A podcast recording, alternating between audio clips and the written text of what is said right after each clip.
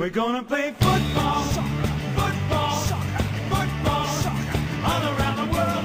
Football, football, football, the greatest game of all. Tak se nám ta sezóna pěkně rozjíždí. Premier League jede, byť teď teda zase na chvilku zastavená mezinárodní pauzou, ale stále se toho spousta, stále se toho například spousta i na přestupovém trhu, kde proběhl poslední den přestupů a to všechno my dneska probereme v novém kontrapresinku. Jsem tady já, Vašek a je tady i Honza. Čau. Ahoj. Dneska máme teda na programu jednak eh, probrání těch přestupů, protože je hodně a jsou zajímavý. Eh, Samozřejmě se musíme podívat i na šlágr kola hm, Arsenal proti Manchester United. Podíváme se na to, proč a jak se Chelsea podařilo prohrát s Nottinghamem Forest a mrkneme se i na velmi zajímavý výsledek v zápase Brighton-Newcastle. Tak to je náš dnešní program a pojďme to teda Honzo rovnou vykopnout eh, těma přestupama, protože eh, opět to, opět se, že jo, lámaly rekordy, opět se utrácely šílený prachy, tak pojďme si to probrat. Je to tak, asi 48% eh, celý přestupový částky, která dohromady eh, proběhla všema top 5 ligama, tak eh, vznikla, nebo hm, ty zdroje pocházejí z Anglie, což nás asi nepřekvapuje, vzhledem k té ekonomické dominaci, premi, dominanci Premier League a protože jsme nahrávali před týdnem a za tu dobu ještě během těch posledních dvou dnů se tohle co událo, tak si to tak nějak v rychlosti probereme, vynecháme takový šlágry, jakože Bakayoko, Bakayoko přestoupil do Loreánu, eh, asi tak po deseti letech Chelsea, ale zaměříme se na ty zajímavější věci a vykopneme si to golmanem eh, z týmu, který je blízký Vaškovi a to je Dean Henderson. O jehož budoucnosti se už nějakou dobu spekulovalo, v podstatě pár let. Říkalo se, že to je náhrada za Decheu. Decha ho do té brány úplně nepustil, respektive trenéři ho tam nedali na, na úkor Dechy, byly z toho nějaký hostovačky, uh, nějaká asi nespokojenost toho hráče a nakonec to vlastně vyvrcholilo trvalým přestupem do Crystal Palace, paradoxně v době, kdyby se vám jako možná nejvíc hodil, protože Dechová éra, Dechová éra definitivně skončila, přišel teda Onana za docela znatelný obnos, neříkám, že neoprávněný, ale docela jako velký, i na Golmana, tak eh, ty osobně jsi s tím spokojený, protože nechtěl by si třeba Hendersona nechat jako dvojku, nebo myslíš si, že on by to nepřipustil, nebo věříš natolik Onanovi, že je o tolik lepší, protože já si třeba myslím, že Onana je lepší než Henderson, na druhou stranu si myslím, že Henderson je hodně slušný golman, tak eh, jak to vidíš ty, tenhle ten transfer? No tak jako, kdybych si mohl nechat Hendersona jako dvojku, která bude spokojená a nebude, nebude dělat bordel, že chce chytat, tak bych to samozřejmě udělal. Daleko radši bych měl jako dvojku jeho, nebo třeba i jako golmana, který může eh, vyzývat Onanu o místo jedničky, pokud Onana ve klesné forma, eh, ale radši bych viděl jeho, než, než prostě Altay Bindira, který podle všech zpráv z Turecka eh, po té, co jsme ho přivedli, tak není, nebo měl dobrou formu naposledy před dvěma rokama, tak to se trošku bojím, zvlášť protože Onanu dost možná neuvidíme kvůli Avkonu a nějakou dobu, že jo. A tím pádem je to trošku bolavý, ale na druhou stranu jako nutný, no, protože jak jsem říkal, Dean Henderson prostě nechce být dvojka a tím pádem jde do Crystal Palace, která prodala, že jo, nebo který prodalo eh, Vicente Guaitu, nebo prodalo prostě odešel zadarmo do Celtic Vigo a, a kde teď vlastně jediná jeho překážka v cestě k pozici jedničky je Sam Johnston, což se dá překonat. Že jo? Takže chápu Hendersona, že tenhle ten move chtěl, chápu, že prostě ho nebojí vysedávat eh, na lavičce jenom proto, aby jako si zachytal během Avkonu eh, nebo v nějakých pohárech, ale je to samozřejmě škoda, no, protože kdyby byl méně ambiciozní, tak, eh, tak by to byla jako ideální situace mít Onanu i jeho, ale nedá se nic dělat. No a ty si myslíš, že Henderson prostě nemá v tuhle chvíli na to být jedničkou Manchester United, že ta jeho úroveň není taková, že to je dostatečná jednička pro tým předu tabulky, ale ne pro United. No tak viděli jsme, jak eh, klíčová pozice, nebo jak, eh, jak specifického golmana vlastně ten Hách chce do svého systému, že jo. Onanu si nevybral, protože by to byl nějaký jako božský shotstopper, ale protože to je v podstatě defenzivní záložník v bráně tím, jak, jak umí hrát nohama. A to je něco, co Henderson eh, podle mě jako rozhodně nedokáže replikovat. Eh, Otázka je, jestli třeba na čáře nejsou podobný, ale i kdyby jo, tak je to vlastně jedno, protože v této sezóně má dojít k nějaký transformaci herního projevu, i kvůli tomu, že máme golmana, jakým je Onana. A mm, jako nevím úplně, jestli by Henderson eh, se byl schopný tohleto nějak naučit pod ten háchem, ale víš co, už měl i na to ten čas a pokud hierarchie usoudila, že to prostě na to nevypadá a radši vysolej takový prachy za Onanu, tak jim věřím. No. Když se přesuneme do druhé části Manchesteru, tak tam se prodával Cole Palmer za 40 milionů liber, nebo 42,5 asi do, do Chelsea. Hmm. Bylo to poslední překvapivý jméno, který dorazilo eh, do tábora Blues a mě by takhle, já na to mám nějaký svůj názor, pak ho řeknu, ale zajímalo by mě ty, co si vlastně na to na ten transfer říkal. No, eh, přišlo mi to takový zvláštně, eh, nebo takový, řekněme, ne od, od manažerů Manchesteru City, protože tím letím si rozhodně nevylepší svoji pověst klubu, který navzdory všem pravidlům FFP nakupuje všechny možné superhvězdy a potom, když má konečně nějakého svého vlastního megatalenta, tak ho radši střelí, že jo. Chápu, je tam Phil Foden, na druhou stranu ten taky, že jo, nehraje každý zápas, a, ale Cole Palmer byl ten další v pořadí, že jo, ta další velká potenciální hvězda. Eh, dokonce se uvedl dobře i v předsezóně a vypadalo to, že má místo v kádru eh, Pepa Guardioli. Na druhou stranu 40 milionů je solidní částka, takže chápu Manchester City, proč, proč toho kluka prodal. A no, eh, z hlediska Chelsea, to mi určitě řekneš teď víc o tom ty, ale připadá mi to jako nějaká odpověď na to, že že jako jasná odpověď na, na zranění Nkunku a eh, protože Cole Palmer je asi ideálně taková desítka lomeno, takový jako kreativní křídlo, který rád chodí do středu, že jo. Uh, a je to zase že jo, další, další střípek do té početínovy mladý, rozvíjící se generace nových fotbalistů. No. Jo, já si myslím, že typologicky to není špatný nákup, právě protože se hledal někdo, kdo může hrát jak na AMK, tak z křídla, že jo, proto se zvažoval Mohamed Kudus, který pak šel do West Michael Olise a tak dále. Ale já s tím mám takový problém, přiznám se, že spíš uh, pocitový nebo intuitivní, než že bych měl v ruce jako tady jasný fakta, data, proč je špatný a že neumí vystřelit a neumí nahrát, to jako vůbec ne, ten kluk je fajn. Ale z pohledu City, víš, já si říkám, tyjo, jako Citizens, což je jakoby další top tým v Anglii, jako nejlepší z těch top týmů, a je to naše konkurence, jasně, ne v tuhle tu, pardon, ne v tuhle tu chvíli, protože teď jsou úplně jinde, ale jako do budoucna je to naše konkurence a ostatně o Arsenalu si taky asi nemysleli, že, že budou prohánět takhle, takhle brzo, tak vlastně prodává jakoby svůj, svýho, svůj talent, svýho takhle mladého hráče, protože když tam šel Sterling k nám, tak člověk řekl jasně, je to de facto legenda klubu, nejlíp střílející prostě hráč, nejlepší střelec za posledních deset let a hrozně moc toho dokázal, Guardiola už s ním úplně nepočítá, tak prostě mu to jako dopřejeme a chce zůstat v Anglii, tak jako uděláme trochu něco podobného, jako když odcházel Petr Čech, že jo, tak jako pustíš ho do toho Arsenalu, protože víš, že tady už ten game time mít nebude a chceš mu to jako za ty služby dopřát. Takhle jsem to chápal u Sterling. Ale jako ten Palmer si říkám, tyjo, tomu klukovi, že je 20 a je jako talentovaný, je to ten talent přesně, neříkám, že úplně úroveň Foudna, ale jako těsně pod ní, jako proč by nám ho pouštěl, když jako by byl tak dobrý, jo, že když to použiju, když říkáš takový to jako s nadsázkou. Když se Brighton zajímá o Pepu Vomáčku, tak by ho měl rychle koupit, protože je evidentně dobrý a za rok ho oni prodají prostě za 100 milionů. Tak já si říkám, proč by si ty, který ten fotbal dělají dobře, se ho jakoby za tak jako mrzký peníz jako zbavoval. Já chápu, že nějaký FFP, že potřebují mít i výdaje, ale dobře, ale tak jako oni nemají problém dát za se mnohem vyšší částku a prostě tohle toho kluka, který by do určitý míry mohl být posterboy a do určitý míry by i marketingově mohl pomoct, že jako si ty přesně nejsou jenom nakupující tým nějakých tady superhvězd nebo nějakých cizáků, ale máme tady ty naše anglické kluky, tak ho jako docela s lehkým srdcem pustí a Protože víš co, jako když za dva roky bude Chelsea ze City hrát o titul do posledního kola na krev a Palmer bude jako ta hone ofenzivy Blues, tak z toho vyjdou jak debilové, podle mě, jo. Takže oni si podle mě musí být jistý tím, že se to nestane.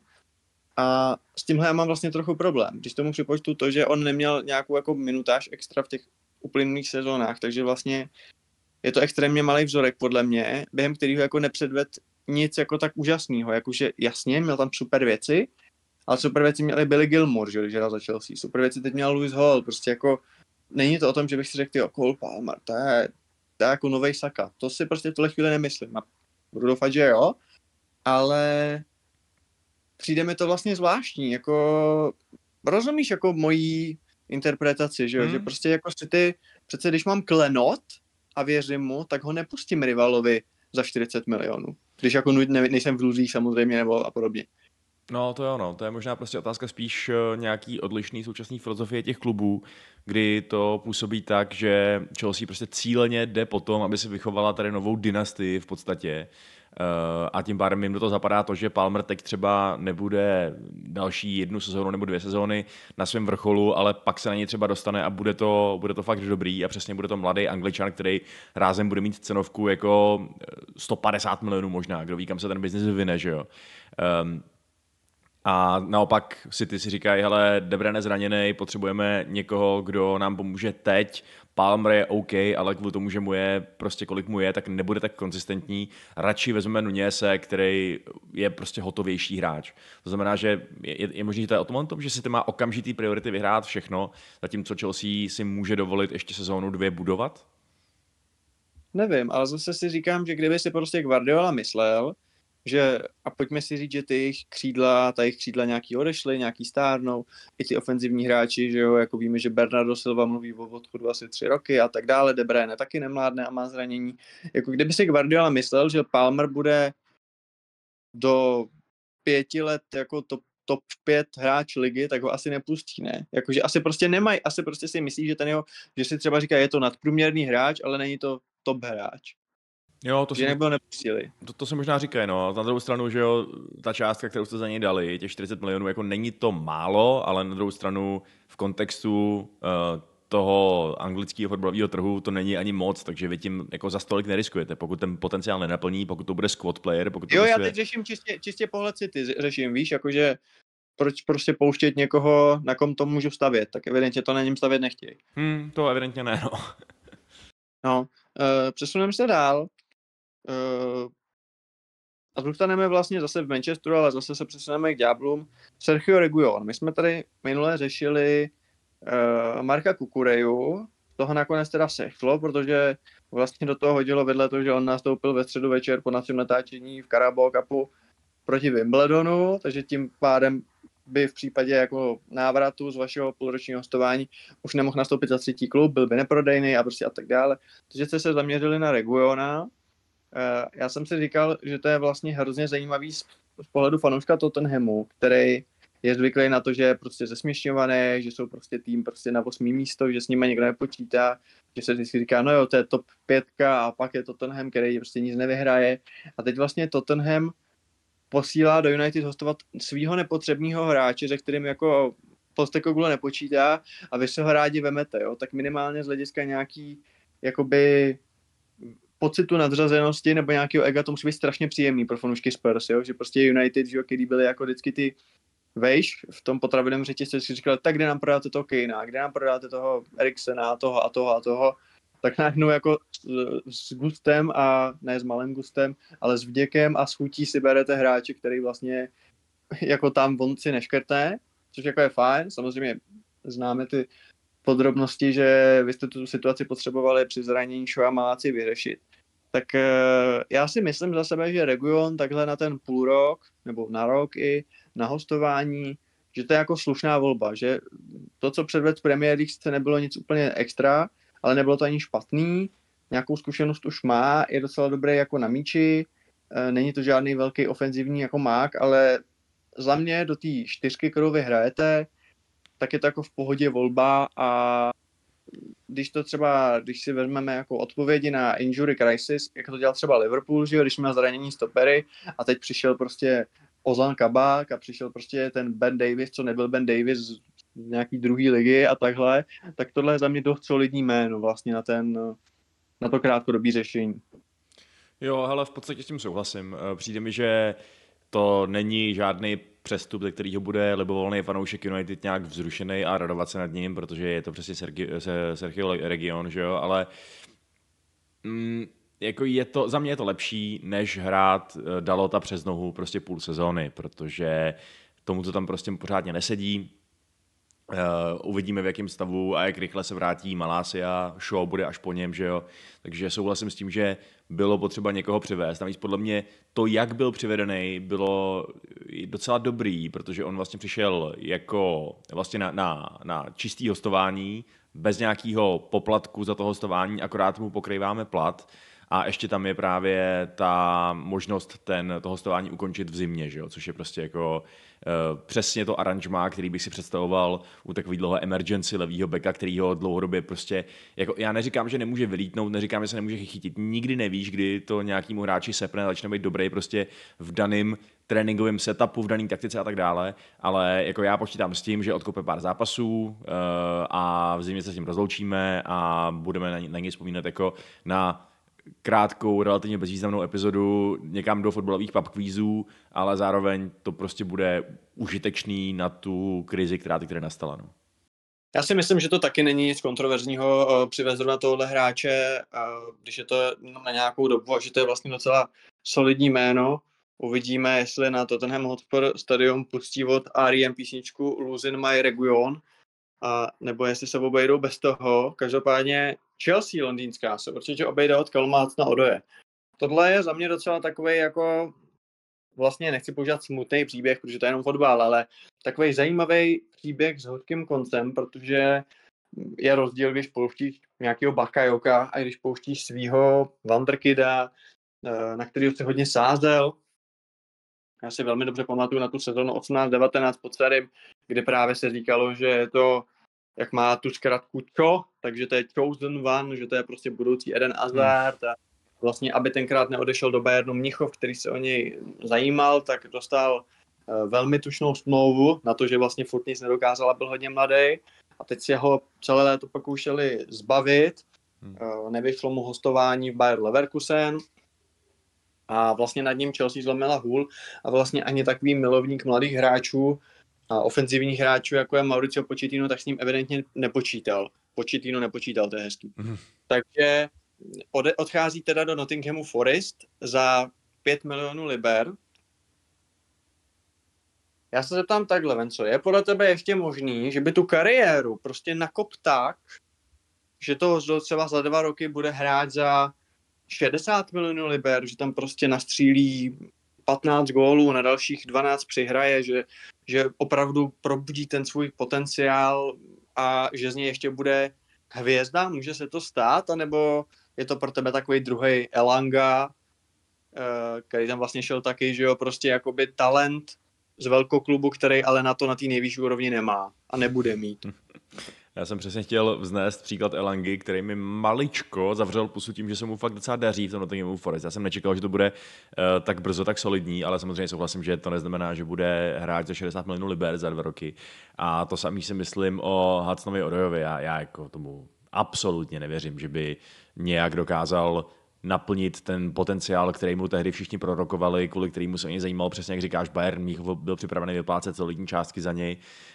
Um, já, ale já si, nevím, fakt, fakt si myslím, že, že tohleto je krok pro Hudsona Odoje, který ho dovádí tam, kde tak nějak se bude pohybovat. Myslím si, že to prostě bude přesně ten hráč, který pokud Forest jednoho dne se stoupí, tak po něm sáhne nějaký Crystal Palace nebo něco takového, bude se pohybovat v tom mid-table Premier League, možná, že občas vystřelí do uh, nějakého toho klubu, toho druhého sledu, prostě do něčeho, co je dneska já nevím, že jo, uh, Aston Villa nebo Brighton nebo takovýhle ty kluby, kterým je ambice být prostě sedmý nebo tak. Uh, a, ale víc o toho od něj prostě fakt nečekám, protože už by to ukázal, už by dokázal, že na to má a už není nejmladší a nevím, tohle, za mě je to takhle, já nevím, jestli to vidíš jinak, ty, který ho sledoval samozřejmě mnohem, mnohem víc. Já jsem mu, já jsem mu dost věřil. Uh, doufal jsem, že kdyby se mu třeba povedlo to hostování v Leverkusenu, takže by se ještě mohl nakopnout a říkal jsem si, že jako to v sobě má. I se mi vlastně dost líbil v těch zápasech, co hrál na Chelsea, za Chelsea ještě pod Tuchlem. Hrál nějaký semifinále, finále pohárů domácích a jako nehrál tam špatně. Uh, občas trpěl tím, že musel hrát wingbacka, přece jenom je to ofenzivní hráč, ale teď konc už tom jako moc nevidím a mm, taky úplně nečekám, že bychom ho jako kupovali zpátky za dva roky za 60 míčů.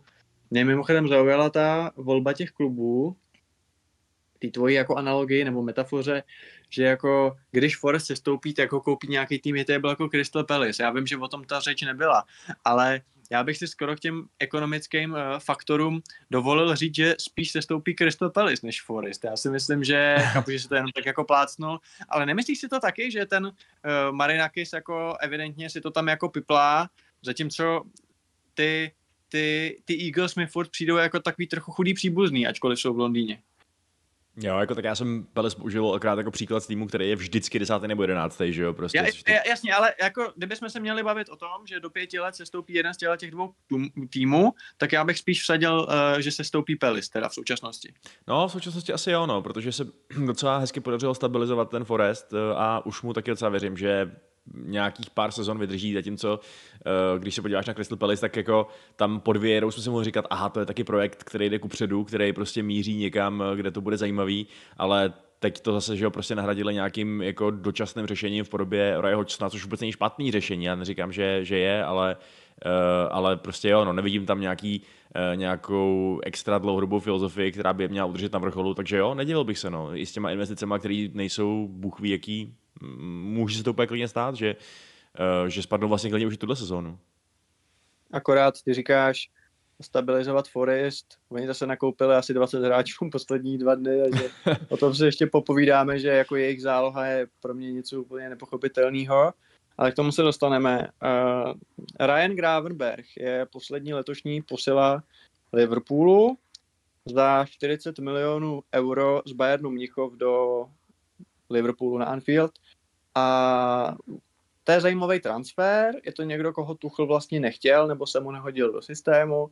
On se k tomu Tomas Tuchl docela otevřeně vyjadřoval, že hele, já hraju prostě na dvě šestky, on je osmička v mých očích, eh, do Liverpoolu se bude hodit, do toho je jich 4-3-3, pokud teda klub bude hrát 4-3-3, a, ale u nás to prostě není. A vlastně mě zaujalo, že Tuchl ho pouští, aniž by měl pořádně nějaký jiný záložníky, jo? protože on má samozřejmě tu základní dvojici Jozua Kimich Leon Goretzka. Pak je tam Konrad Leimer, což je z Lipska, z Lipska příchozí docela fajn takový univerzál, který zahraje třeba krajního beka a tak. A pak tam byl ten Gravenberg, a že se ho vlastně s klidným srdcem zbavuje. Samozřejmě ještě si popovídáme o tom, jak uh, chtěl Tuchl Joa Palíňu, jak mu to nevyšlo. Ale vlastně říkal jsem si, že jako počtově, aby tým jako Bayern, který hraje tři soutěže, uh, Bundesligu, DFB pokal a samozřejmě ligu mistrů, kterou chce jako vyhrát a být tam až do května, tak do sezóny jako se třema středákama je docela jako ostrý. Takže evidentně prostě ten Gravenberg jako nebyl Tuchlovo hráč. Naopak to teda asi bude Klopovo hráč. Uh, ta částka se za mě nemusí dát velká, ale je zajímavý, že vlastně Bayern na něm dost vydělal, protože tam chtěl podle mě ještě to dohledám a za nějakých třeba 18 Ajaxu, takže vlastně ty za rok peněžíš hráče, kterou vůbec nevyužíváš a rok de facto si nekopne do míče pořádně, takže to je jako velmi smart business od, od Tuchla, nebo respektive spíš od Bayernu, ale z hlediska Liverpoolu jaký dojem na tebe ten hráč dělá? Vlastně, když si vezmeme ty jejich příchody do zálohy, tak jediný vyloženě defenzivní typ záložníka je Endo ze Stuttgartu, z VB Stuttgart a pak přišli McAllister, Soboslaj a, a právě Gravenberg. To znamená, Klopp vlastně na to reaguje, na ten odchod Fabíňa Hendersona trochu jako nejlepší obraný útok. Může to být, anebo je to prostě, nebo to bude moc ofenzivní a bude tam chybět nějaká pojistka, která by to držela tak, jako to držel ve svém primu Fabinho. Je to fakt zajímavý, co? Že prostě přesně, že tu ti řekne, hele, já potřebuji svým týmu šestky, Gravenberg není šestka, ty se podíváš na Liverpool a říkáš si, kámo, ty potřebují šestku a oni koupí Gravenbercha, tak to je takový neintuitivní. Eh, na druhou stranu, jako viděli jsme že toho posledního záložníka může hrát i McAllister, uh, takže když se naskytne šance doplnit tvůj tým o jednoho z těch velkých evropských talentů, který podle mě v Bayernu ani ne, že by tak uh, nějak jako vyhořel, ale přesně nesednul do toho systému, že jo, tak uh, a koupíš ho za vlastně jakoby mizerných 30 milionů liber, když je mu prostě 21, tomu klukovi má celou kariéru před sebou, tak... Uh, 4,3, je to 40 v eurech. Jo, jasně, 40 v eurech, no. Tak uh, za mě je to každopádně dobrý deal, vlastně jako nehledě na to, jak, kde tě zrovna tlačí bota na těch pozicích. Jo. A myslím si, že přesně kvůli tomu, že McAllister tím pádem bude moct se stáhnout, stáhnout na toho posledního a Gravenberg hrát vlastně na té typické osmičce, tak už tohle to dává tomu přestupu nějakou, uh, nějakou jako logickou hodnotu a myslím si, že uh, já docela věřím tomu, že to bude úspěch. Jakože Liverpool na to, jak jsme si říkali, pane bože, co budou pro boha dělat, když teď prodali všechno, co mělo nohy v záloze, eh, tak nakonec na to zareagoval vlastně velmi efektivně. No, já vůbec neříkám, že Gravenberch nebude úspěch, ehm, na to jsem viděl příliš málo, ale přece jenom, kdyby bylo na mě, eh, tak bych strojice McAllister, Gravenberg, Soboslaj přivedl dva a místo toho třetího, teď neříkám koho, to je na preferenci každého soudruha, tak bych radši přived ještě prostě defenzivního záložníka. Hmm, jako jo, no. Na druhou stranu prostě, um, když, uh, když tady prostě bude fungovat ten hybridní systém s tím, že Alexander Arnold je vla...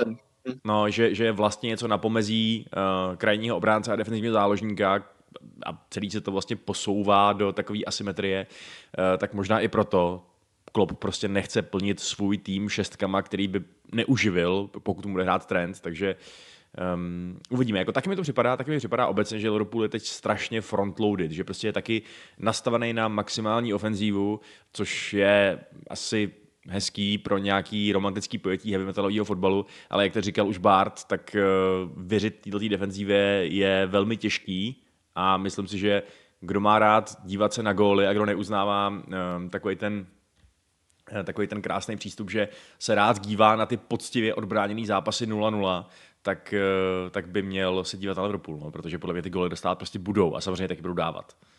Já jsem si právě říkal, že i proto, jak ta obrana je zranitelná v současnosti, tak bych spíš přivedl šestku nic proti Endovi, který se jeví jako velmi dobrý, takový jako služebník, takový ten servant, jak se říká, že jo, prostě v rámci toho kádru, který si myslím, že tomu odevzdá všechno, ale mít tam ještě jednu variantu na to DM by za mě bylo fajn, a ne teda McAllistera, který to není jeho post, jako jo. Hmm. A uvidíme, oni vlastně, já jsem si říkal, jestli třeba ještě neudělají stopera, neudělali ho, takže teď proti Vile hráli Joe Gomez uh, s Matipem, protože ani Van Dijk, že, ani Konate nebyli k dispozici, zvládli to za, za nula, jako s nulou, takže pohodě, uvidíme, jak to bude dál, ale nicméně jsem to ještě fakt dohledal a loni ho Bayern koupil z Ajaxu za 15,8 milionů liber, jo, a teď ho prodávají za 34,3 po roce, kdy vůbec nehrál a v podstatě Tuchl na něj kašlal, nebo nejdřív Nagelsmann, pak Tuchl.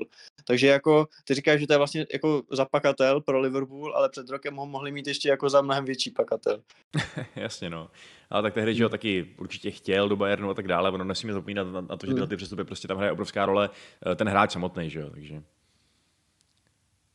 Ano, je to tak a ten hráč samotný si zvolil i to, že půjde do Barcelony a je to Joao Cancelo.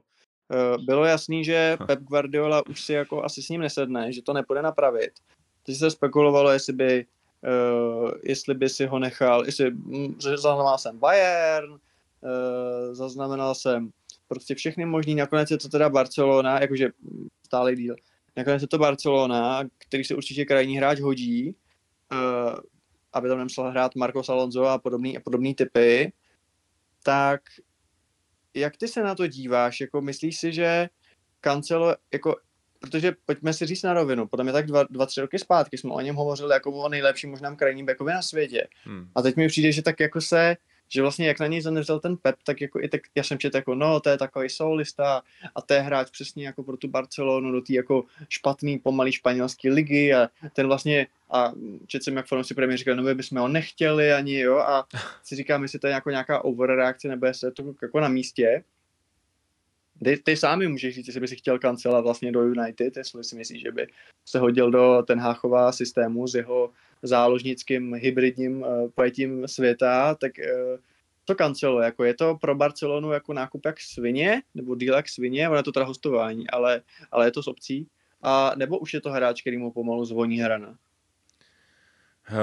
Hele, já samozřejmě je tam ta historie s Manchesterem City, neříkám, že bych eh, chtěl kancela jakože do United eh, se, se vším všude s tím, celým balíčkem kolem toho, kolem jeho historie a tak dále, ale čistě z toho, jaký je hráč, tak bych ho rozhodně chtěl. Jako eh, to, že to, že prostě tam došlo k nějakým personálním sporům s Pepem a není to možná úplně nejprofesionálnější fotbalista na světě, to je samozřejmě jedna věc, ale jak si říkal, je to fotbalista jako kráva. A to, že ti odehraje luxusně Eh, toho jednak samozřejmě pravýho beka a jednak levýho beka, který má tu tendenci být vlastně ten underlapping, že jo, ten, který se posouvá spíš do středu hřiště a uh, tím pádem může spolupracovat s nějakým křídelníkem, který naopak je moc rád u liney, tak to je za mě jako velká zbraň, je to, je to prostě perfektní technik, uh, fakt jako výborný fotbalista.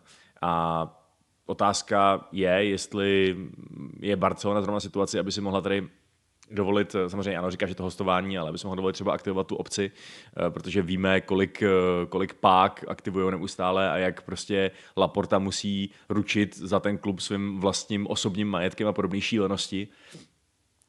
Ale jako za mě čistě na, z fotbalového hlediska dává obrovský smysl a jestli někdo v Premier League říká, že by ho nechtěl, tak mi to přijde taky jako trošku bizár. Prostě podle mě by se uživil v úplně libovolném klubu Premier League suverénně prostě. A jak se uživí v United Sofian Amrabat? To byla taky taková sága, která se táhla. Nakonec teda jste se domluvili na docela podle mě výhodných podmínkách, že on k vám jde na hostování za nějakých 10 milionů euro, jestli se nepletu, mm-hmm. a vy můžete uplatit posazení obci eh, na dalších 10 až 15, což znamená celkově, nebo, nebo ne, počkej, 20 až, dohromady je to 35 podle mě, takže jsem to, teď jsem to řekl možná 20 až 25, že je ta obce. Takže... Je to tak, obce je 20 a 5 jsou adony uh, ano, na, Takže, no. takže za něj zaplatíte, pokud budete chtít mezi 30 až 35 miliony euro. Tak je to správně. Přesně tak, no. Jo, dobře. A uh, samozřejmě volání fanoušku Manchester United po nějaký další šestce, nějakým defenzivnějším hráči tady bylo vlastně celý léto. Teď přišel, přišel hráč, který si nejvíc udělal jméno na mistrovství světa, co si budem, ale zároveň furt se bavíme Vencou o tom, že už ta doba, kdy se dělali hráči jenom na základě šesti zápasů na mistrovství světa už je pryč, že jako evidentně ho máte nakoukanýho jako víc, nebo měli byste mít, tak uh, počítám, že ty jako určitě z hostování, z obcí, který prostě, kterou nemusíte uplatnit, jako nebudeš jako naštvaný, protože bys taky byl, jako je to prostě dobrý, určitě jako pro vás je to vin, každopádně, kdyby nehrál nic, tak 10 milionů Ježíši Maria to jste platili Pogbovi a Zlatanovi a různým prostě týdně skoro, tak e, ale spíš herně mě zajímá, jestli si myslí, že to bude fungovat, jestli jako bude fungovat střed e, Casemiro a Mrabat, jestli to není příliš defenzivní, jestli je to dost jako kvalitní na míči a v build-upu, v tom, co chce vlastně hrát um, ten hách, nebo jestli Casemiro třeba i posadí, když Casemiro nebude mít formu, uh, jakou, když si vezmeme, že hrajete 4-2-3-1 a AMK hraje Bruno, tak kdo budou ty dva záložníci těch jako ve většině zápasů. Hele, já to otevřu tím, že řeknu, že si nemyslím, že Amrabat bude kdo ví jaký hit. Eh, já ho vidím jako spíš squad playera, jako někoho, kdo zaskočí, když bude potřeba. Nemyslím si, že by urval eh, starting místo, jakmile budou k dispozici eh, a v nějaký aspoň trošku slušné formě ty základní stavební kameny naší zálohy, což v tom případě je Casemiro a Mason Mount, Um, otázka samozřejmě je, jak to bude s Eriksenem, ten pokud, pokud by hrál vlastně ne každý zápas, pokud by hrál prostě ob zápas, nebo, nebo třeba, já nevím, eh, dostřídával v nějakých jiných zápasech a startoval každý třetí třeba, tak to by mi taky dávalo smysl, ale přijde mi, že Amrabat, ehm, eh, no ne, nemyslím si, že by, že by že nečekám od něj, že by si urval fakt jako roli nějakého klíčového hráče, který by nastupoval zápas to zápas. Fakt to od něj nečekám, protože mi nepřijde, že, uh, že ta kvalita tam bude z toho všeho, co jsem o něm četl, z toho všeho, jak jsem, jak jsem se prohraboval pizza chartama a tak dále.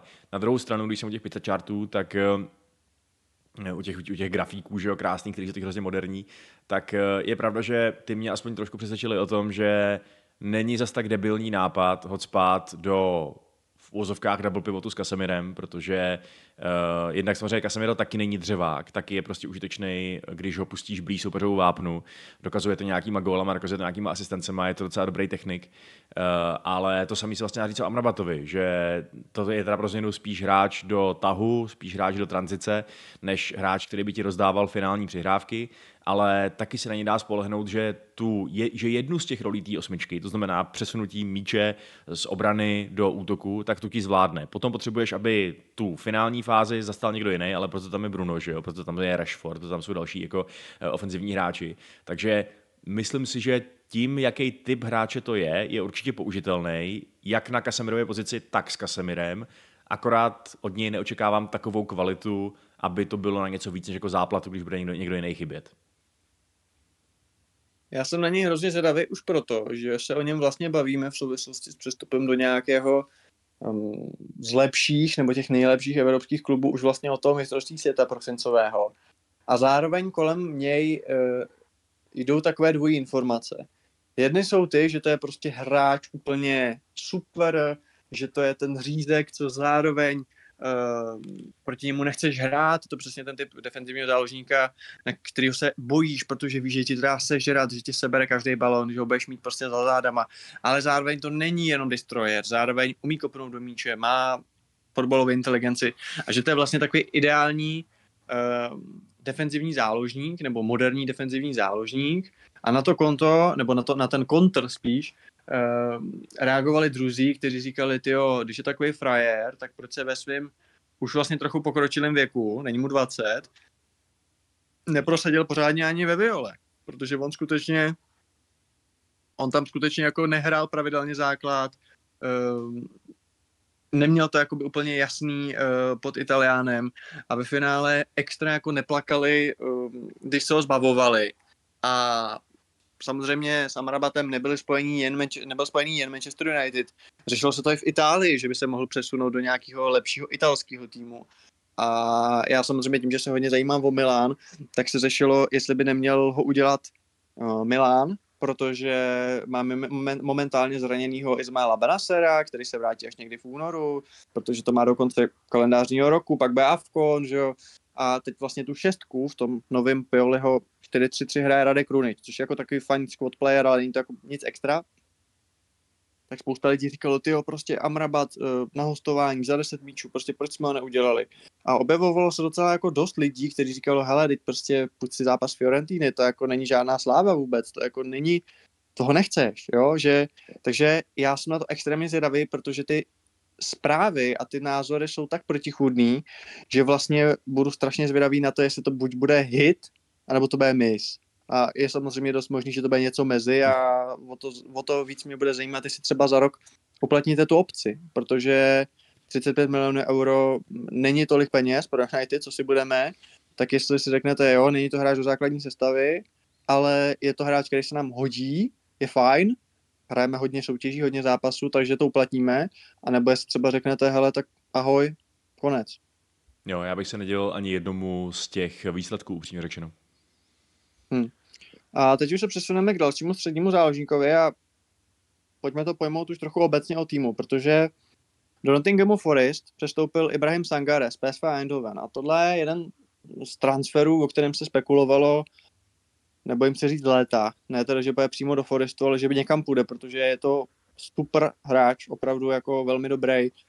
Eh, ze zkušenost má jednak z Eredivisie, jednak z evropských pohárů samozřejmě, co z PSV hraje a různí nerdi a taktikos na internetu ho zmiňovali jako tajný typ pro United, pro Chelsea, pro Arsenal, v podstatě pro kohokoliv, kdo v posledních dvou, třech letech potřeboval defenzivního záložníka. A nakonec to teda udělal Nottingham Forest. Mně to přijde trošku jako když uh, Pau Torres šel uh, do Aston Villa, jo, místo prostě nějakého Chelsea United, s čím byl jako spojovaný. Myslím si, že to je výborný nákup uh, od Forestu. Ale oni zase na tu, oni, oni mají zase jako asi 8 středních záložníků a prostě hrát budou dva, jo, v tom 3-4-2-1 nebo 3-4-3 hmm. a dovolím si říct, že jedním z nich bude Sangare, protože ty ostatní všechny převyšuje a bez nich podle mě nejlepší. A o to víc nechápu třeba André Santose, Santoše eh, z Chelsea, že tam jde hostovat, že si vybral pro svůj rozvoj tým, kde prostě mají jako nejvíc středáků na, na metr čtvereční. A jako, co si o tom vlastně myslíš, jak oni se zbláznili a začali přivádět zase hráče a uh, prostě mají jako v momentě, když hraješ double pivot, pokud to Cooper nějak nezmění, tak máš na tu pozici prostě 8-9 lidí. Jako, pojďme se o tom, že Bayern Mnichov, který hraje double pivot, tak na tu pozici má tři lidi. Čtvrtý opustí, ale prostě má tři záložníky, hmm. literally. Gorecku, Kimicha a, a Limera. A Forest jich má prostě třikrát tolik. To je, to je bizar. Hmm. Když to padáš takhle, tak, tak, je to, tak je to fakt bizarní. Ale na druhou stranu, jako přiznejme si, že to Forestovský 3-4-3 by se dalo s nějakým, eh, s nějakým jako přiřením očí charakterizovat tak trošku i jako 3-6-1, že jo? protože ty křídelníci nominální jsou vlastně tak trochu desítky a tu šířku poskytují spíš krajní obránci a těžko říct o Morganu Gipsy Whiteovi nebo o Danilovi, eh, že jsou to typický křídla, takže eh, chápu, že Sangaretti určitě... No počkej, promiň, eh, Gipse Whitea nepočítám mezi ty středáky toho počítám do té front trojky, víš, jako já počítám s tím, že bude hrát Gibbs White a třeba Elanga, Hudson Odoi, nahoře Avony, že jo, nebo jiný útočník. Já se čistě bavím o tom, uh, o těch dvou pozicích prostě ve středu hřiště, jako, jo, a tam Gibbs White nepočítám. Jasně. Uh, jo, to beru, na druhou stranu mi právě přijde, že ty můžeš těma hráčema trošku šoupat, že jo. Určitě ne, uh, určitě ne Sangarem zrovna, ale uh, jako Nedivil bych Dobře, se... promiň, já ti, Vašku, já ti do toho skočím. Jako, ty mi tady jako naznačuješ, že by si teda ty středáky nepotřebný ve středu hrál jako na wingbacích, ale tam máš Neka Williamse, máš tam teď novýho mistra světa Montiela, který taky přišel teď, máš tam Sergio Oriera, máš tam, dobře, her je to fall OK, ale přišel Nuno Tavares, jo, z Arsenalu, takže jako ne. asi tam nebude hrát jako Sheiku Kojate a, a Orel Mangala, že jo, wingbacky. No to je jasný, ne, já bych, já bych nehrál wingbacích, já jsem spíš přemýšlel nad tím, uh, nakolik by prostě se uplatnil na těch desítkách, víš co, protože hmm. v nějakých zápasech určitě chceš, aby tvoj, tyhle ty tvoji uh, jako versatilní ofenzivní hráči hráli ve stylu Brennana Johnsona, který teda od, jako odešel, nebo Elangy, prostě takových těch jako rychlých, šikovných štírků, ale v nějakých zápasech podle mě potřebuješ, aby pomohli s podržením míče, že jo? A v tu chvíli tam dát prostě Nikolase Dominguez mi nepřijde jako úplný bizar. Uh, takže možná, že to je myšlený takhle, ale, ale jako souhlasím. Je to, Forest má fakt dlouhodobě, že jo, trošku podivnou přestupovou politiku, kdy se vlastně vůbec nebojí obrovský změn v kádru. Jako když se podíváte na to, co se stalo v jejich kádru, tuhle tu sezónu, tak my jsme si říkali, jo, přesně, stabilizace, už to není takový takový bordel jako minule a, a není, protože oni mají stabilizovanější základní jedenáctku. Oni vlastně mají nějakou jasnou kostru, kam doplňují nějaký, uh, nějaký další články ale zároveň čistě množstevně, to je pořád o tom, že přivedli prostě strašně moc lidí. Strašně moc lidí odešlo, takže ten turnover je prostě zase gigantický. Uh, takže jako možná máš pravdu, možná máš pravdu, že, že to prostě je trochu chaos, že to, že spousta hráčů, který třeba přišli minulý rok, že jo, eh, tak už je dávno pryč, jako typicky třeba Jesse Lingard, eh, tak vlastně znamená, že to nějakým způsobem selhává, ta přestupová politika. Nebo že minimálně není tak efektivní, jak by mohla být, uh, ale nevím, já teda Forestu věřím tuhle sezónu výrazně víc než, než tu minulou. No. Hmm. Což teda taky, protože Steve Cooper, kromě toho, že to je krásný chlap, tak je to i výborný trenér. Ale uh, myslím si, že prostě je to trochu moc, já to jenom takhle rychle přečtu, jo. Uh, Tangare, Andrej Santos, Chico Kojate, Danilo, Niklas Dominguez, který přišel v rámci svobody s Dariama Freulera, takže vlastně jako za, za Freuler a prachy. Uh, Padal Mangala, Ryan Yates, uh, John Shelby, Harry Arthur, jo. Prostě je to, jako dovedu si představit klidně dvě, tři jména z toho škrtnout a vůbec nic by se nestalo, ale z nějakého důvodu Forest ví, proč tam ty hráče má, no. Hmm. Ano, Vašek udělal významné hm, takže se můžeme posunout dalšímu klubu, který spíš než o poháry bude bojovat o záchranu, ale možná má ambice vyšší pod novým trenérem Iraolou. Luis Sinistera uh, z Lícu do Bormutu. Co si o tom myslíš? Uh, to je docela jako pěkný jméno pro ně, ne? Jako do ofenzivy.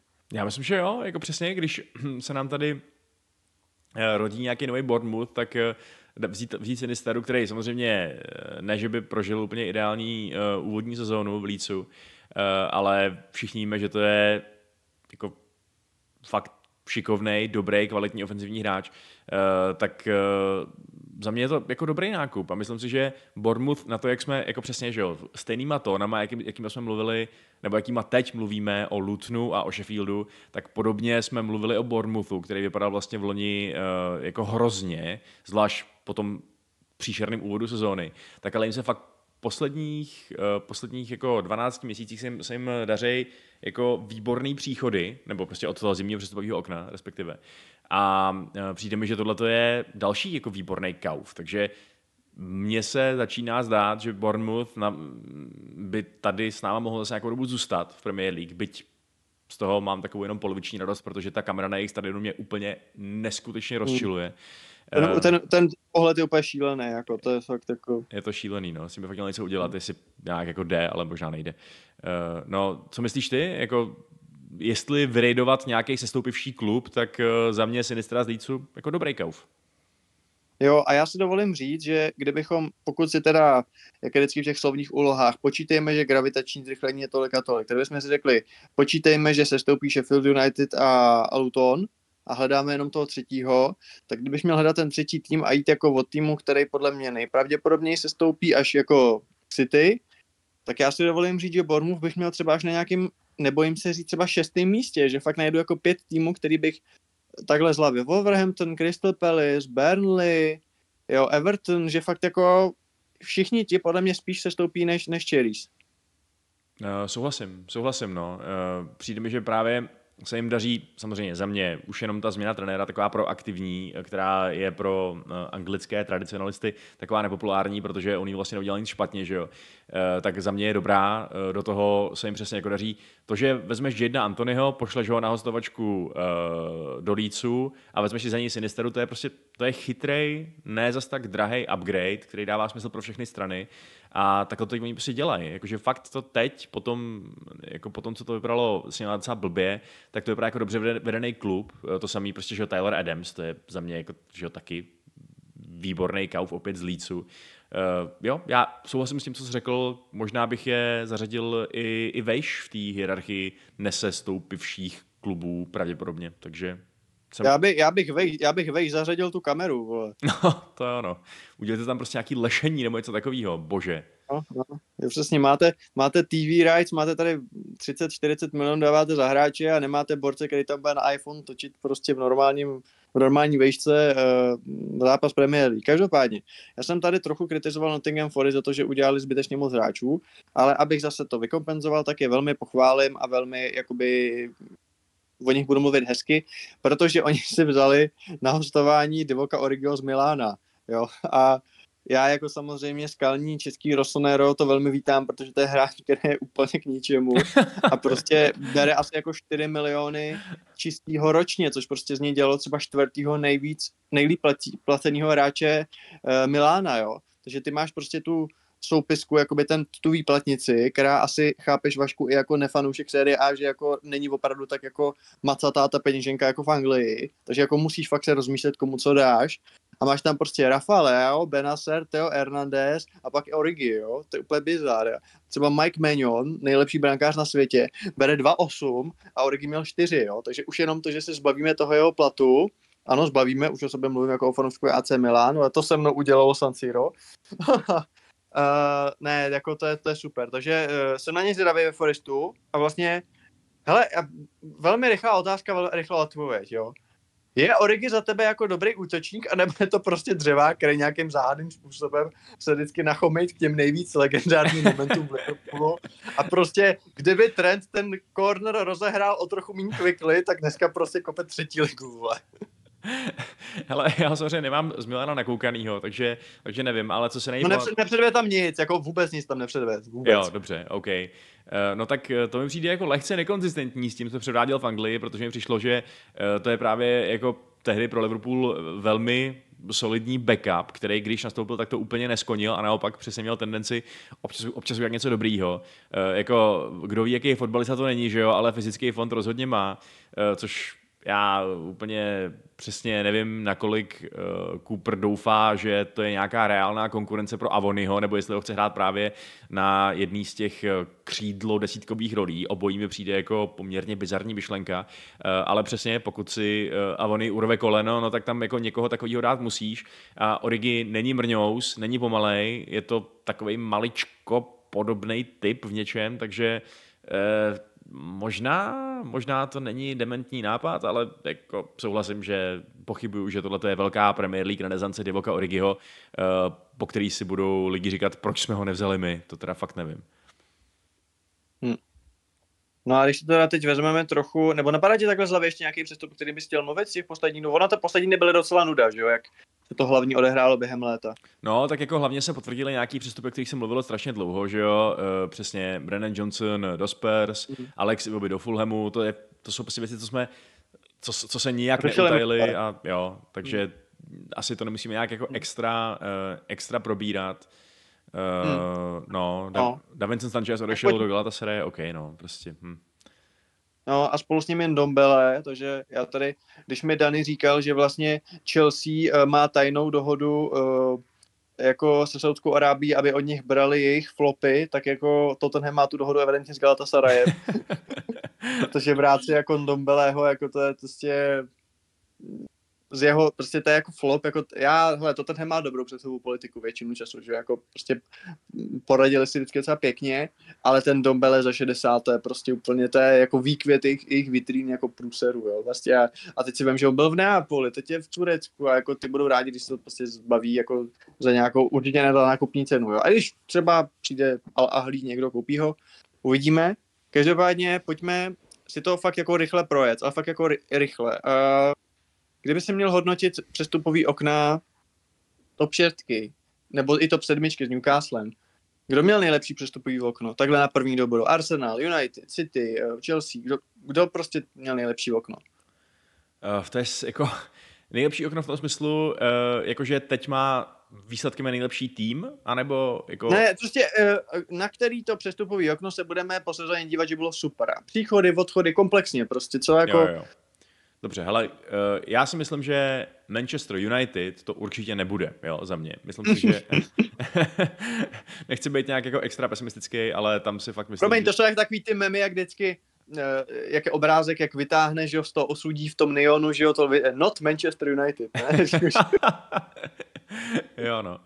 Uh, hele, jako docela se mi líbí přestupák Newcastle, když se ho zmínil, protože mi přijde, že uh, Tonali, Barnes i Livermento jsou dobrý uh, přestupy, stejně tak vlastně Louis Hall, a navíc a naopak se zbavili nějakých naprosto nepotřebných hráčů a podařilo se jim ten kádr uh, vlastně zase nějak posunout blíž té představě týmu, který bojuje o top 4 nebo v ní je, uh, než vlastně tomu týmu, který do, do té doby bojoval o sestup, že jo, takže... Já s tebou budu, Venco, lehce, lehce jako polemizovat. Jo, polemizuj. Mně tam chybí stoper. Hmm. Podle mě měl přijít ještě jeden střední obránce. Vidíme to teď, není Fabian Scher, musí tam hrát Dan Byrne, uh, budou hrát tři soutěže, budou hrát Ligu mistrů, kde mají skupinu naprosto šílenou. Uh, takže za mě jako jeden centerback kvalitní do rotace by tam sednul úplně krásně. Jo, asi máš pravdu, no. Jako já to upřímně za mě je asi víc způsobivý, jak efektivně se jim podařilo uh, poslat hodně toho Deadwoodu fakt pryč, což bylo jako důležitý. Uh, ale ostatně to platí i o Tottenhamu právě, který bych taky označil za, za dobrý přestupák, kdyby tam nebylo toho prodeje Harryho Kanea, že? Tam je otázka, nakolik je to dlouhodobě olivní eh, a označit to okno, kdy konečně odešel Harry Kane, kdy se jim finálně ho nepodařilo ho udržet, za dobrý je vlastně relativní hot take, že? Byť si myslím, že ty ostatní díly jsou vlastně velmi dobrý, přesně včetně tady jako odli, odlifrování Sancheze s Dombelem do Turecka, jo. Uh, a, za, mě ale... to není, za mě to není hot take, protože uh, za hráče, kterýmu za rok končí smlouva, si dostal jako přes 100 milionů, hmm. který si mohl reinvestovat do toho kádru a jako za mě by průser, jako já si obecně nemyslím, že odchod Kejna znamená jako špatně, jako jasně je to ztráta. Za mě špatně by bylo, by šel zadarmo. Víš co, jo? Jako to, to, by byl prostě, to by byl fail, to bych souhlas. Řekl, že jako okno, ve kterém Harry Kane odešel zadarmo do Bayernu třeba, nedej bože do anglického týmu, je jako totální jako průser. V momentě, kdy dostaneš takovýhle prachy, tak já neříkám, to není ve smyslu jako já, to jsme rádi, že jsme se tě zbavili, ale jako za mě, vzhledem k té musí vždycky brát tu realitu, jaká je. Eh, Samozřejmě by bylo krásný, kdyby Kane řekl, já tady zůstanu další 10 let, podepíšu novou smlouvu, ale prostě byla nějaká realita a v rámci té reality, s jakou se dalo pracovat, tak to za mě jako není fail, vyřešili to dobře. A ty už si zmínil ty nákupy. Madison, super, jako to je, teď ten jeho gol zase, prostě to je, to je přesně, ale za mě Odegaard a Madison, to jsou dva hráči, který bych chtěl v Chelsea, jednoho nebo druhého, radši teda Odegaarda, ale to jsou desítky podle mýho gusta a Hmm. to je prostě bomba, jako jo. A tyhle ty hráči, co mají techniku, mozek, kreativitu, umí vystřelit, umí dát takovýhle gól, jo. Prostě když si takovýhle gól viděl třeba od Kovačiče, Hmm. to jako není desítka, že jo. Ten měl jeden wonder goal, ale jako takovýhle přesně Odegaard takový gól dal 15 už a jako to jsou za mě super hráči, že Madison eh, ještě ten, to jeho lídrovství, jako na to, že to vlastně docela dlouho trvalo, než se někdo vzal z toho Lestru a že se i říkalo jako no, tak jestli to není jako za moc peněz. Ne. Madison super, Van de Ven, uh, jak se ti zatím jeví Van de Ven? Jeví se ti jako dobrý stoper, anebo já, já se ještě netrofám úplně hodnotit, já se přiznám, že teď to tady, teď tam něco zvoral proti, uh, proti Burnley, ale ještě si netroufám úplně jako říct po třech, čtyřech zápasech. Uh, jo, tak hele, přijde mi, že vypadá jako 22-letý stoper, víš co, prostě. Jasně, že Mm. bude neobroušený, ale na druhou stranu uh, už, jenom, už jenom to, že vypadá aspoň v nějakých zápasech jako velmi solidní člen základní jedenáctky v tomto věku, kdy, když teď přišel do Premier League, já si myslím, že za 30 míčů v Librách jako OK. No a Chelsea, ty jsi říkal zbavit se Deadwoodu u Spurs, tak Chelsea se velmi dobře zbavila Deadwoodu, zároveň nakupovala a prostě to okno bylo jako velmi kontroverzní, řekněme. Část lidí z toho nemůže spát v noci, jak prostě Chelsea rozhazuje a jak je to strašný, jak by měl dostat ban na 10 let a tak. Tak kdybys to ty měl nějak hrnout, tak eh, kdyby jsi byl Fanda Blues, tak jakou známku za to přistupují období dáš? Co je za tebe pecka, co za tebe není taková pecka, co je úplný průser? Hele, já bych dal Chelsea dvojku, eh, protože mi přijde, že Na stupnici, na stupnici 1 až 10. jako ve škole. Jo. Uh, jako ve škole, protože uh, hele, přijde mi, že ty přestupy dávají velký smysl. Uh, ty hráči se mi všeobecně velmi líbí, co přivádíte. Jakože um, prostě myslím, že všichni od Kajseda přes Laviu, Nkunku, prostě Palmer, Disasi, Nicholas Jackson, uh, i ten Robert Sanchez, to prostě to všechno jsou hráči, u kterých si říkám, jo, tohle to prostě to je, to jsou hráči, u kterých si říkám, že 75% z nich uh, se povede a No na, prostě všichni, kromě Roberta Sancheze, který je příšerný golman. Napl- Ale jinak souhlasím. nap, naplní svůj talent. Uh, I ty prostě takový jako menší nákupy, který pošlete, na hostování, za mě prostě jako uh, potenciálně to jsou, to jsou chytře utracený prachy, protože i když to nevíde, tak vy je stejně prodáte pravděpodobně se ziskem, protože to máte ve zvyku, že jo. Eh, Do toho se vám podařilo dát pryč prostě všechny Pulišiče, Kulibaly, prostě uh, dostali jste velmi solidní prachy za Haverce i za Mounta, kterým taky docházela smlouva. Takže tohle všechno dobrý.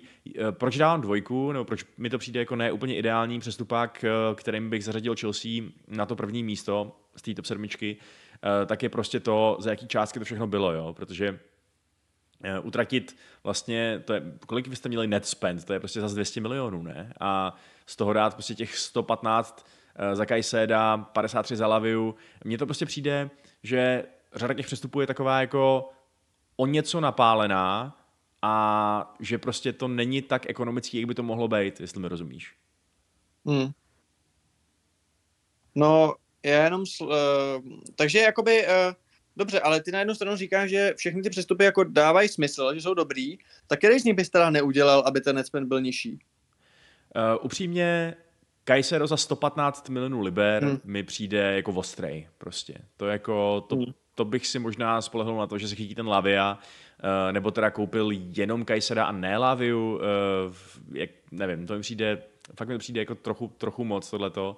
Uh, případně samozřejmě se trošku uklidnit s nákupama všech možných Angelo Gabrielu a Davidu Washingtonu, že jo, což taky dohromady prostě dá obrovský peníze, to, to tyhle ty všichni hráči ti zaplatějí, uh, třeba i s tím Sanchezem taky, taky už pomalu zaplatějí, že jo, jako téměř Kajseda, takže no, ale jak říkám, tam to dává smysl aspoň z toho přeprodejního hlediska. Uh, ale já si myslím, že je úplně klidně možný, že Kajsedo už takovouhle cenu nikdy mít nebude. Jako, a že vy budete, pokud to třeba nebude úplný hit, tak budete rádi, pokud se ho za 3-4 sezóny zbavíte za 40. To se mě úplně klidně může stát.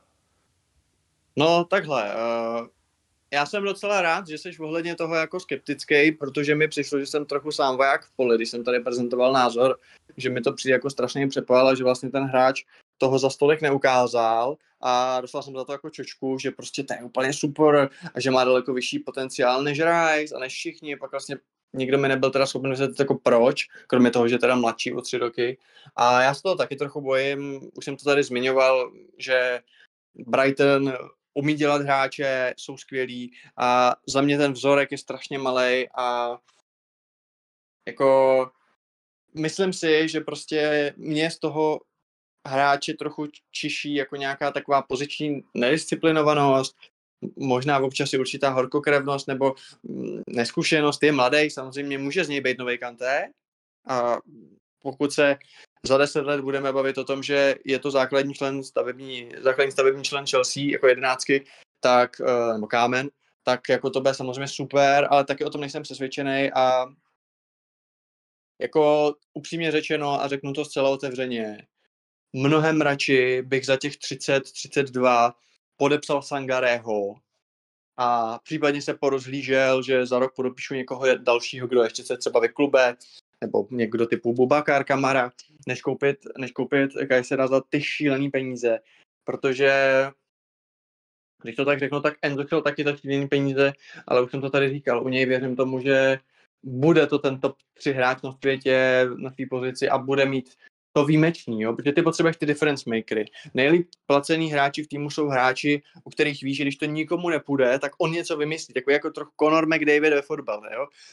V AC Milan zase řeknu, bude nejlíp placený Leao, protože víš, že když to bude úplně příšerný zápas, prostě nebe střela na bránu, nebe nic, bude to úplně ředidlo do očí, tak pak je 85. minuta a on jednou akcí je schopen prostě to sám rozhodnout, že jo. To prostě takovýhle hráč je difference maker chceš. A tohle Kajsedo jako není, já chápu, že není ofenzivní hráč, ale ani si nemyslím, že ti ten zápas vyhraje tím výkonem ve středu hřiště a za mě prostě, jak všichni říkali, a říkali to jako renomovanější lidi, než jsme my ve fotbale, že Enzo Caicedo je jako double pivot z říše snů, že to je prostě to nejlepší, že se to tak skvěle doplňuje. Já si to prostě nemyslím. Za mě tam chybí prostě sitting šestka, disciplinovaná pozičně, která ti udrží tom ten prostor a za mě to fungovat úplně nebude, to je můj názor, ale ještě se tě chci zeptat na ten tvůj názor, když jsi říkal, že za čtyři roky nebudu, nebudem vědět, jak ho se ztrátou prodat. Pro, máš tomu nějaký důvod? Jakože, protože jedna věc je vyloženě jako, uh, jedna věc je, že nebude třeba tak dobrý, ale ty si vyloženě myslíš, jako, že uh, se ho budeme chtít zbavit, že prostě na to nebude mít, že jako čekáš, že jeho úroveň je opravdu někde, že to je něco jako potr mezi trenérama, že prostě dobrý pro Brighton, ale ne jako pro Chelsea, nebo co tě k tomu vede, že to je jako docela odvážný jako názor, co si řekl. Jo, hele, já, já si myslím samozřejmě ano, je možný, že bude skvělý a že bude uh, jako worth every penny, uh, ale vidím jako úplně reálný scénář, že se ukáže, že to vlastně je trošku, no ne průměrák, ale nadprůměrák, jo? A nadprůměrák je něco, co vás začne prostě za pár sezon štvát. Vy prostě přestanete chtít mít tam hráče, který je jako Fred v Manchester United. Jo. Užitečný, ale nekonzistentní. Uh, hráč, který, uh, který jste převedli za, za těžký prachy a který vlastně, na kterým tato jeho cenovka bude neustále vyset jako kámen.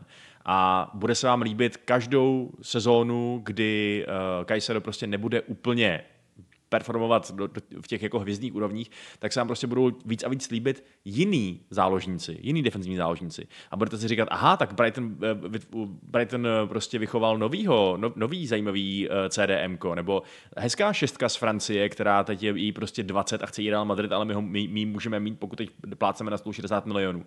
Jenže na to samozřejmě potřebuješ, aby z toho kádru ty lidi, kteří uh, neodpovídají těm extra vysokým ambicím, odcházeli. Takže já si nemyslím, že by byl Kajsero úplný průser, ale myslím si, že pokud bude dost dlouho průměrný, tak to bude úplně stačit k tomu, aby ho v klubu typu Chelsea uh, vypakovali ze dveří.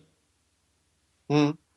Já s tím souhlasím. Jako určitě já nechci, abych si, aby nechci, aby to vypadalo, že si myslím, že, a ty to taky neříkáš, že je to jako hráč na prd, ale za 115 nemůže být hráč jako ne, jenom nenaprt. Musíš být jako výjimečný, světový a musíš ukazovat opravdu extra třídu a musíš být svým způsobem nenahraditelný. Já chápu, že prostě každý je nahraditelný, ale víš, jak to myslím. Prostě uh, Salahovi dáš ty peníze na platu, nebo protože je toto prémium, že je toto výrazně lepší. Jo. Enzovi, OK, uh, u vás dovedu si představit, že prostě Rashford, kdyby zopakoval loňskou sezónu, tak bude mít prostě půl mega a bude mít cenovku, bude mít release clause 200 milionů a tak podobně, protože se vám to jako vyplatí, pokud bez něj byl ten hráč, jo. V Realu Madrid, jo, Bellingham, a vidíš, to je dokonalý příklad, jo. Já vím, že Kajsero Bellingham nejsou to stejný typ hráčů, ale Real si v, v absolutním poklidu podepíše Bellinghama za 100 na začátku léta, takže vlastně z jedný z největších jako uh, potenciálních kaus nebo nějakých témat pro léto žádný téma nakonec nebylo, protože prostě ho vzal Real a to. Eh, asi si zaznamenal, jaký má start, že jo, v tom Madridu. A Mhm. to je přitom daleko hotovější hráč, který prostě má zkušenosti s reprezentací, dobře, Kajsero taky, ale trochu rozdíl Ekvádora. A Anglie hrál ty největší zápasy, eh, v BVB byl prostě nejlepší hráč, hrál s nima o titul Bundesligový, hrál s nima mm, playoff ligy mistrů a ty dáš jakoby víc a ještě samozřejmě má ty góly a tak. Ne, za mě Kajsedo je prostě totální přepad a za mě to je prostě průšvih a já už jsem, já nevím, kolik bys dal třeba maximálně ty. Za mě 80 v Librách by bylo naprosto férový, naprosto, naprosto. A cokoliv na to je hodně a 115 je za mě totální prostě nesmysl a taky to za mě hodně sráží to mm, přestupový období a opravdu byl bych mnohem radši za Sangarého uh, a, a třeba Sangare Lavia, Lavia jako prospekt, Sangare jako okamžitý, nebo možná i za toho Palíňu, nebo jako to za Palíňu nevím, a třeba, kdyby, já se přiznám, že nevím, kolik přesně Fulham chtěl, ale kdyby to bylo třeba, kdyby byl Falí, Falí, Fejlíňa snad nebude Kajsedo, ale kdyby byl Palíňa třeba za 80, tak radši dám 80 za, za, za něj, než 115 za Kajseda, ale je to můj názor. Hmm. Jo, tak to bych teda, no, v tomhle případě To by- bych, si, bych si možná připlatil za Kajseda, kdyby byl Palíně Jo, za, možná, za... je možná to trochu otek, já mám Palíňu rád, jo, ale beru, že je to možná trochu blbost, jo, a je to můj osobní názor, ale každopádně, jak já to řeknu jinak, uh, radši bych dal 130 za Rice než 115 za Kajsera. Takhle, s tím už se asi srozumíš. Jo, a s tím to bych odepsal. No, no, no. A ještě možná jedna poslední otázka, eh, nebo otázka, nebo téma, jedno rychlý. Uh, já už jsem si v několikátém podcastu če, všiml, že ty hrozně hezky mluvíš o tom Sanchezovi, jako uh, ty mu dlužíš nějaký peníze, nebo jako, prostě, to je hrozný golman, jako, já- hele, já reálně teď jsem během toho, co jsme natáčeli, nebo co mluv, si mluvil, tak jsem přemýšlel z hlavy, jako kdy měla prostě horšího golmana Chelsea, jako jedničku, jo, a to byl podle mě možná nějaký Frode Grodas prostě pod Rutem Chulitem, vole, jako v půlce 90. protože kdokoliv, kdo byl po něm, ať už to byl Ed, Ed, Ed, Edegoj, že jo, Kudičíny, Čech, Kurtová, Kepa, i Mendy ten jeden rok, necelý rok, když jako byl ve formě a byl skvělý, prostě jako mít jako, kdyby přišel nějaký opravdu, kdyby přišel Raja, Raja a Sanchez, a spolu jako si to rozdejte. Ale tady se jasně řeklo, že Sanchez je jednička. Přišel jenom jako service, byl backup v podobě Petroviče. Takže Sanchez je prostě jako, to není top, ani top 10 golman ligy, ani top 12, prostě to, to co se předvedl, to je, á, to je, já nechápu, že ty prostě máš net spend jak kráva. Přivádíš hráče za 115 milionů. Tvůj double pivot dohromady eh, stojí 220 milionů liber, ale v bráně ti chytá Robert Sanchez. Prostě tohle je fakt tomu vedení vyčítám hodně. Hodně. Zajímavý. Mě, já nevím, já mám, já mám Sancheze rád, no, mně přijde, že to, je, že to je solidní golman. Bych jsem teda taky čekal, že není přiváděný jako jasná jednička a že si to rozdá s kepou o, o jedničku, což se teda nakonec neděje, jak říkáš, je, je jasně daný, kdo je jednička, uh, což mě překvapilo, ale na druhou stranu jako to, že, eh, to, že De Cerby ho vlastně odstavil, eh, protože za něj není dost kvalitní do toho, eh, do toho build-upu, který on potřebuje, tak podle mě neznamená, že to nějak jako vymazává tu jeho předchozí dobrou práci v Brightonu. Já si myslím, že to je jako solidní golman. Nevím, jestli je to top, top 6, top 7 golman, to ne, ale není to jako tragéd. Já neříkám tragéd, ale za mě prostě na úroveň Chelsea to není. Na úroveň jedničky Chelsea to není a říkám, za mě existuje des, minimálně 10 klubů League, kdy mají lepší jedničku, ale To je můj názor. Hmm. Nic, hele, tady to ukončíme, ještě si o Chelsea popovídáme o jejich průseru právě s Nottinghamem Forest. Hmm. Uh, probereme si ten Brighton, to bude jako takový chvalospěv na Decerbyho a samozřejmě si probereme uh, zápas Arsenal Manchester United. Kde to posluchači najdou? Enzo? No, najdou to přece na našem Hero Hero, to znamená na herohero.co lomeno kontrapressing, kde si za drobný peníz můžou přeplatit eh, spoustu pěkných, eh, jednak máme tam nějaký bonusové věci, že jo, vyloženě se- separátní epizody a máme tam vždycky prodloužený verze našich klasických epizod. Takže právě tam teď míříme, těšíme se na vás, pokud tam míříte s náma a pokud ne, tak se s váma srdečně loučíme a těšíme se na příště. Mějte se, ahoj. Čau.